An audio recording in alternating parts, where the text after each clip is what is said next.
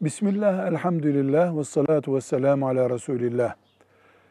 Hanım kardeşimiz bayanlar arası bir sohbette şöyle bir cümle duymuş. İddet bekleyen kadının nikahı haramdır denmiş. Doğru mu bu diye soruyor. Cevap olarak önce iddet beklemek ne demektir onu öğrenmemiz lazım. Kadın kocasının boşaması durumunda 3 ay başı dönemi bekler. Bunu biz 3 ay diye de yorumlayabiliriz. Buna iddet beklemek diyoruz. Veya kadının kocası öldü ise o ölüm saatinden itibaren 4 ay 10 gün bekler. Buna da iddet diyoruz. Demek ki boşanmadan ve ölümden kaynaklanan iddet var. Biri 3 ay, biri 4 ay 10 gün.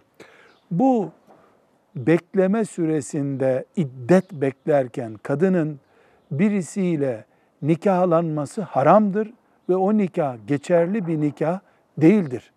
Nikahsız ne yapılıyorsa yapılan iş nasıl yapılıyor, ne anlama geliyorsa o dönemde yapılan nikah sonucu yapılacak iş de o anlama gelir.